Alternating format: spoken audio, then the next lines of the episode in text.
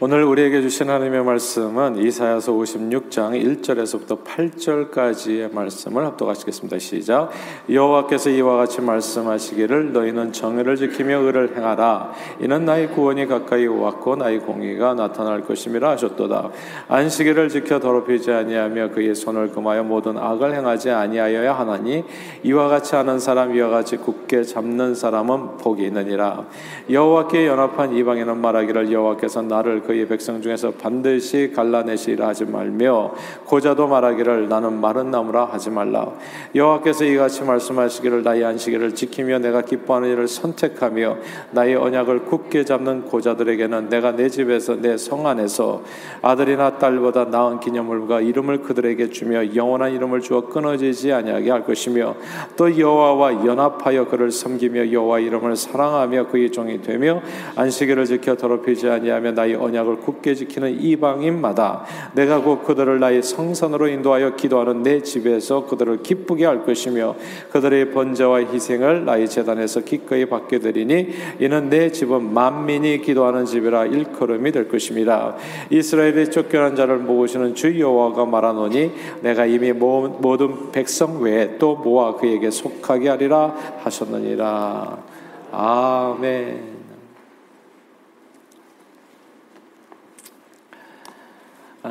4년마다 온 세계 나라 사람들이 함께 모여서 운동 경기를 펼치는 이 올림픽은 순간마다 감동적인 이야기를 쏟아냅니다. 지금 아, 도쿄 올림픽이 한참이잖아요.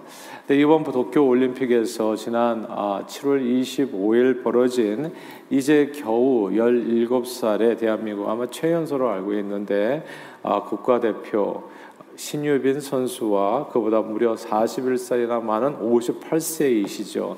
이제 룩셈부르크 탁구 대표 선수죠.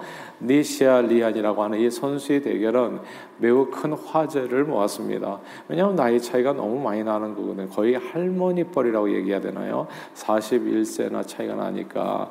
그러니까 니시아리안이라고 하는 이 선수는 원래 중국 상하이 출신으로서 한때 중국 국가대표로 세계 선수권 대회에서 금메달까지 딴 실력파 선수입니다.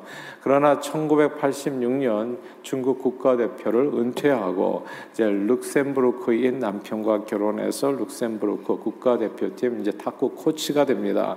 아 그러나 현역 선수 이제 코치로서 현역 선수를 갖다 이제 코치해 주는데 현역 선수를 다 이겨버리는 거예요. 자기가 코치하는 선수를 이 코치가 예?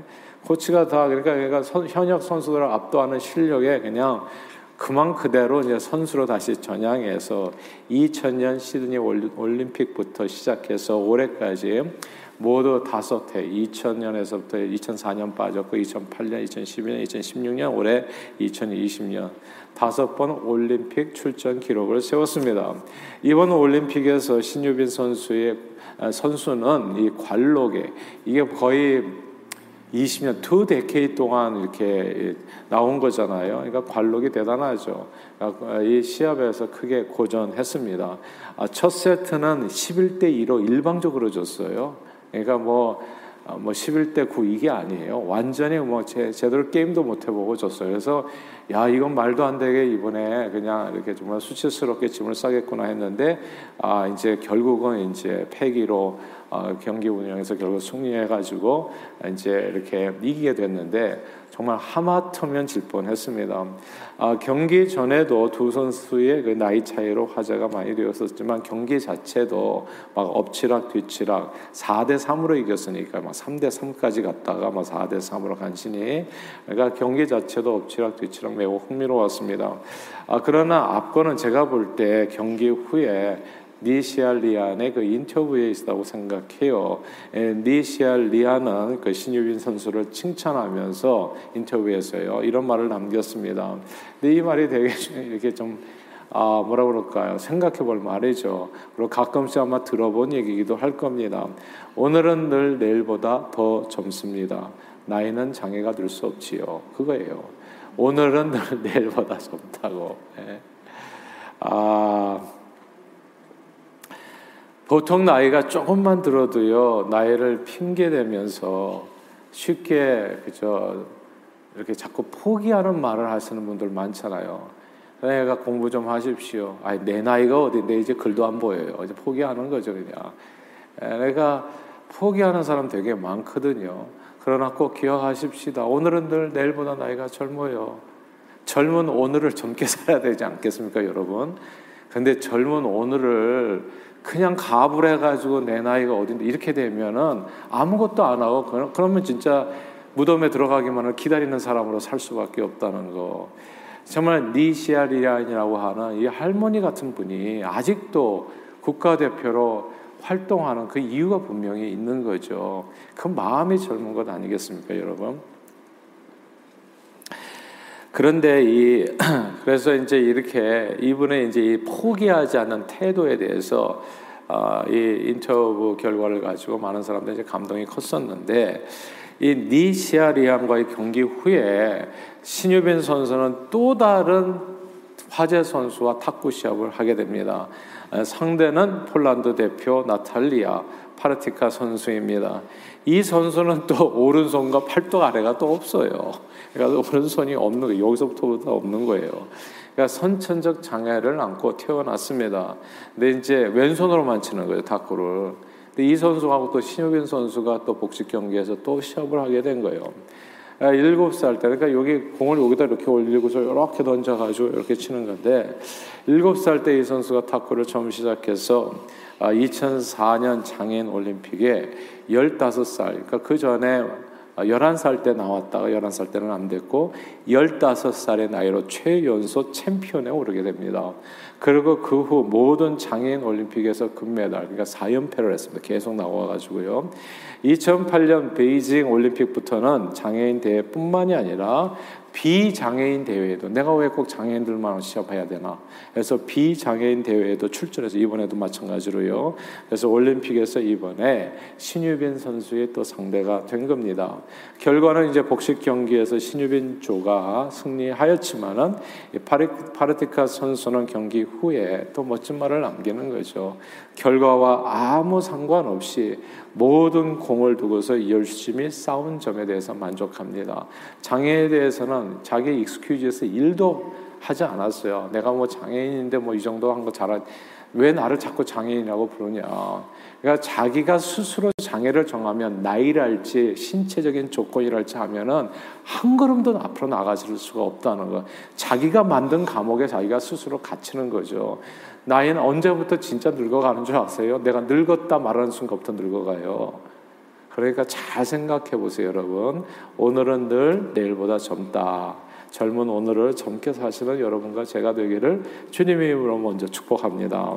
이 선체적인 장애로 인해서 얼마든지 자신의 신세를 한탄하면서 삶을 포기한 듯 세월을 보낼 수도 있는데 나이랄지 선천적인 장애랄지 그런 거예요. 이 모든 장애를 모든 면에서 다 극복하고 올림픽 국가대표 선수로 나이에 상관없이 아, 또 이렇게 장애에 상관없이 이렇게 당당히 경기하는 모습이 너무나 멋지고 감동적인 이번 올림픽이 아닌가 생각합니다. 오늘 성경 본문이 바로 그런 말씀인데요. 영적 장애인들에 대한 하나님의 말씀이에요.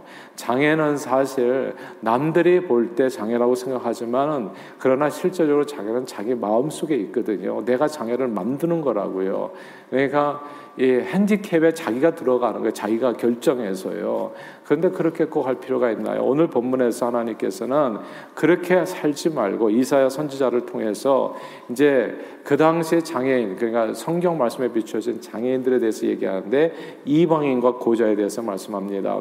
이방인은 혈통적으로 선천적인 아, 유대인이 아니에요. 그러니까 선천적인 영적인 장애인이라고 볼 수가 있어요. 하나님의 성전에 들어갈 수 없는 태어나 보니까 내가 이방인이거든. 예. 그러니까 못 들어가는 거예요. 그다음에 고자는 또 이게 아이를 낳을 수 없는 또 이렇게 장애인을 얘기하는 거죠. 이 선천적인 장애인. 그러니까 모세의 율법에 의하면 이방인과 고자는 여호와의 회중에 들지 못한다 말씀했습니다. 그러니까 자연히 하나님의 언약과는 상관이 없는 사람들이죠. 자기의 의지가 아니라 날 때부터 날 때부터 영적 장애를 갖고 태어나서 하나님의 은혜와 축복의 약속을 누릴 수 없는 사람들이었습니다. 그저 평생을 어떻게 해요? 자기 장애에만 신세 한탄하면서 어둠과 사망의 그늘에 앉아 살 수밖에 없는 사람들이 오늘 본문에 나오는 이방인과 고자들입니다. 아 그런데 그런 어둠과 사망의 그늘에 앉은 영적 장애인들에게 하나님의 말씀의 빛이 오늘 본문에 비춰진 거예요. 그건 장애든 아니든 여호와께 연합한 사람이면 즉 안식일을 지키며 하나님의 기뻐하시는 일을 행하고 주의 언약을 굳게 잡은 사람은 누구나 다 뭐 거자든지 아니면은 뭐 이방이든지 상관없이 하나님의 언약 백성이 된다는 복음이 오늘 본문에 적힌 겁니다. 다, 다 함께요. 3절과 4절 한번 읽어볼까요? 56장 3절 4절입니다. 시작. 여호와께 연합한 이방인은 말하기를 여호와께서 나를 그의 백성 중에서 반드시 갈라내시라 하지 말며 고자도 말하기를 나는 마른 나무라 하지 말라. 아멘. 이 말씀 먼저 지적하면요. 포기하지 말라는 거예요. 포기하지 말라.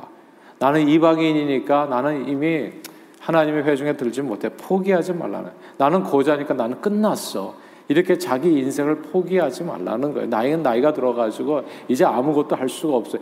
이렇게 포기하지 말라 그 뜻입니다. 4절도 계시 한번 읽어볼게요. 4절 시작. 여호와께서 이와 같이 말씀하시기를 나의 안식일을 지키며 내가 기뻐하는 일을 선택하며 나의 언약을 굳게 잡은 고자들에게는 하면서 말씀이 이어지는 겁니다. 예. 여기에서 여호와께 연합한 이방인 안식일을 지키고 기뻐하는 일을 선택하고 언약을 굳게 잡은 고자들 이 구절을 주목해야 되는데 하나님께서는 이사야 선지자를 통해서 희망찬 새로운 미래를 약속하시는 거거든요. 새로운 미래는 장애인이나 비장애인 그 외모나 신체적인 결함이나 선천적인 조건에 의해서 평가받는 것이 아니라 여호와를 사랑하는 사람은 누구나 다 하나님의 백성이 되는 그런 아름다운 세상이 이루어진다는 겁니다. 그러니까 포기하지 말라 그 뜻이에요. 7절을 읽겠습니다. 7절. 그래서 내 집은 이렇게 되난다는 얘기인데 7절 시작.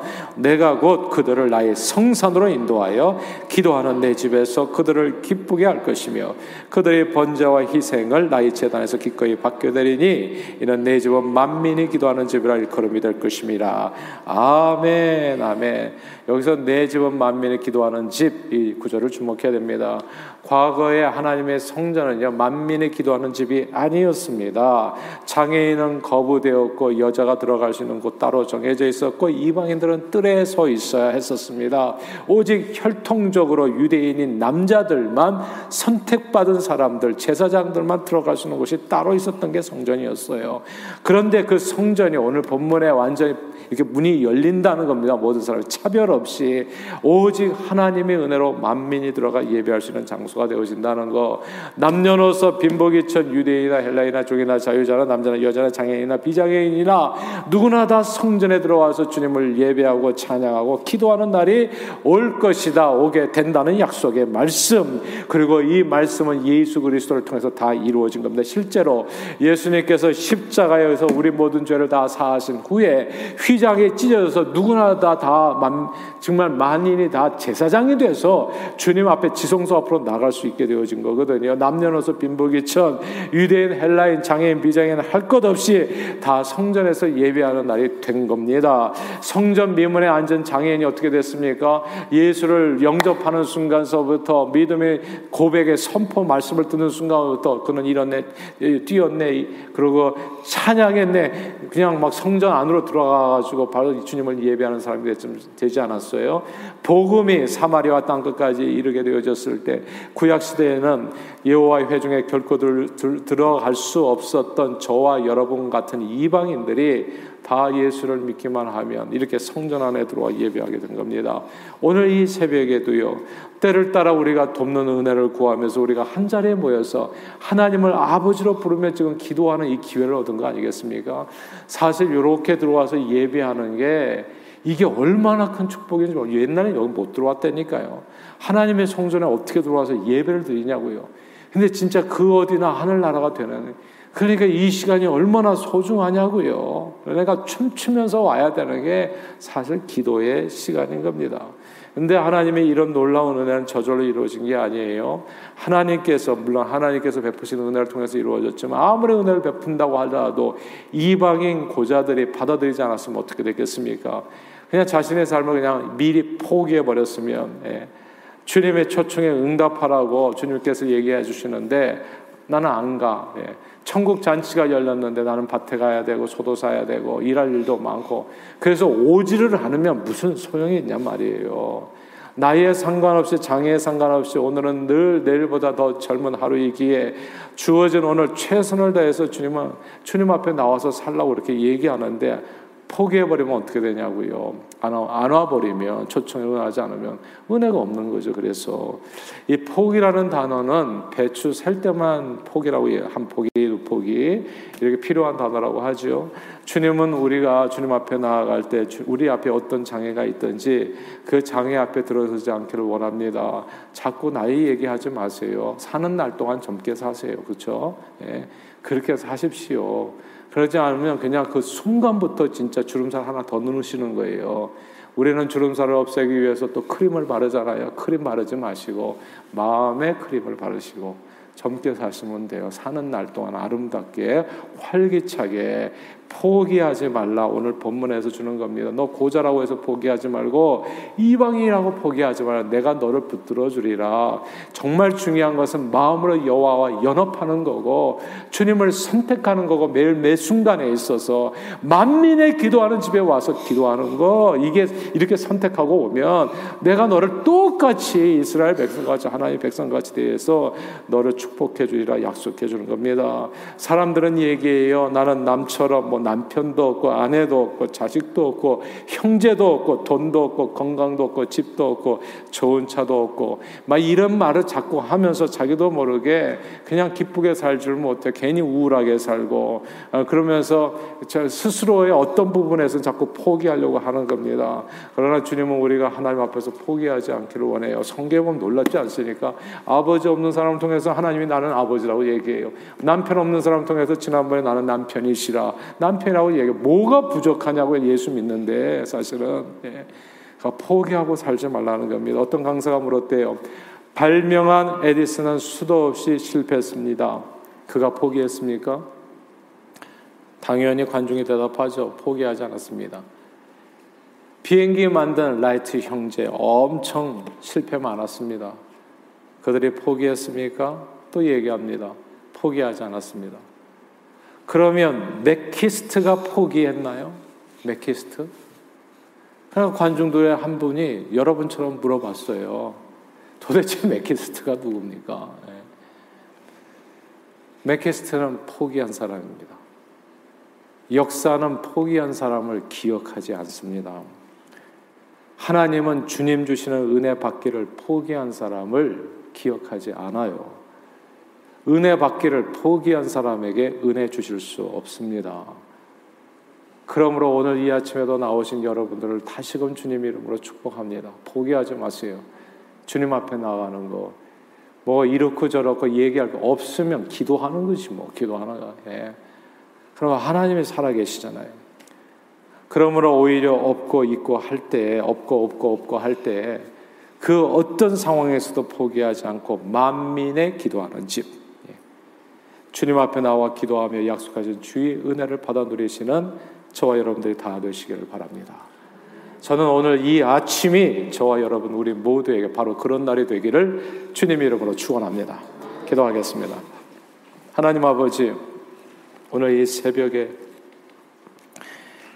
정말 이방인 하나님을 모르고 하나님의 회중에 들 수 없었던 이방인 우리 한국 사람들 근데 그 지성소문을 열어주신 겁니다.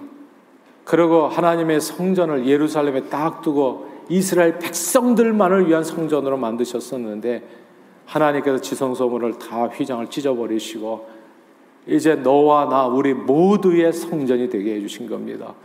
그리고 우리를 초청하신 오라고 너희 인생 포기하지 말고 오라고 얘기하는데 하나님 그 초청에 응하는 저희들 되게 해주셔서 지성소 안으로 담대에 들어가 때를 따라 돕는 은혜를 받고 정말 하나님의 영광을 위해서 주님 앞에 사는 날 동안에 젊고 강건하고 충만하게 정말 아름답고 활기차게 주의 사랑에 메인바 되어서 오늘도 주님이 기쁨이 되는 저희 모두의 삶이 되도록 우리 발걸음을 충만하게 인도해 주시옵소서 예수 그리스도 이름으로 간절히 기도하옵나이다.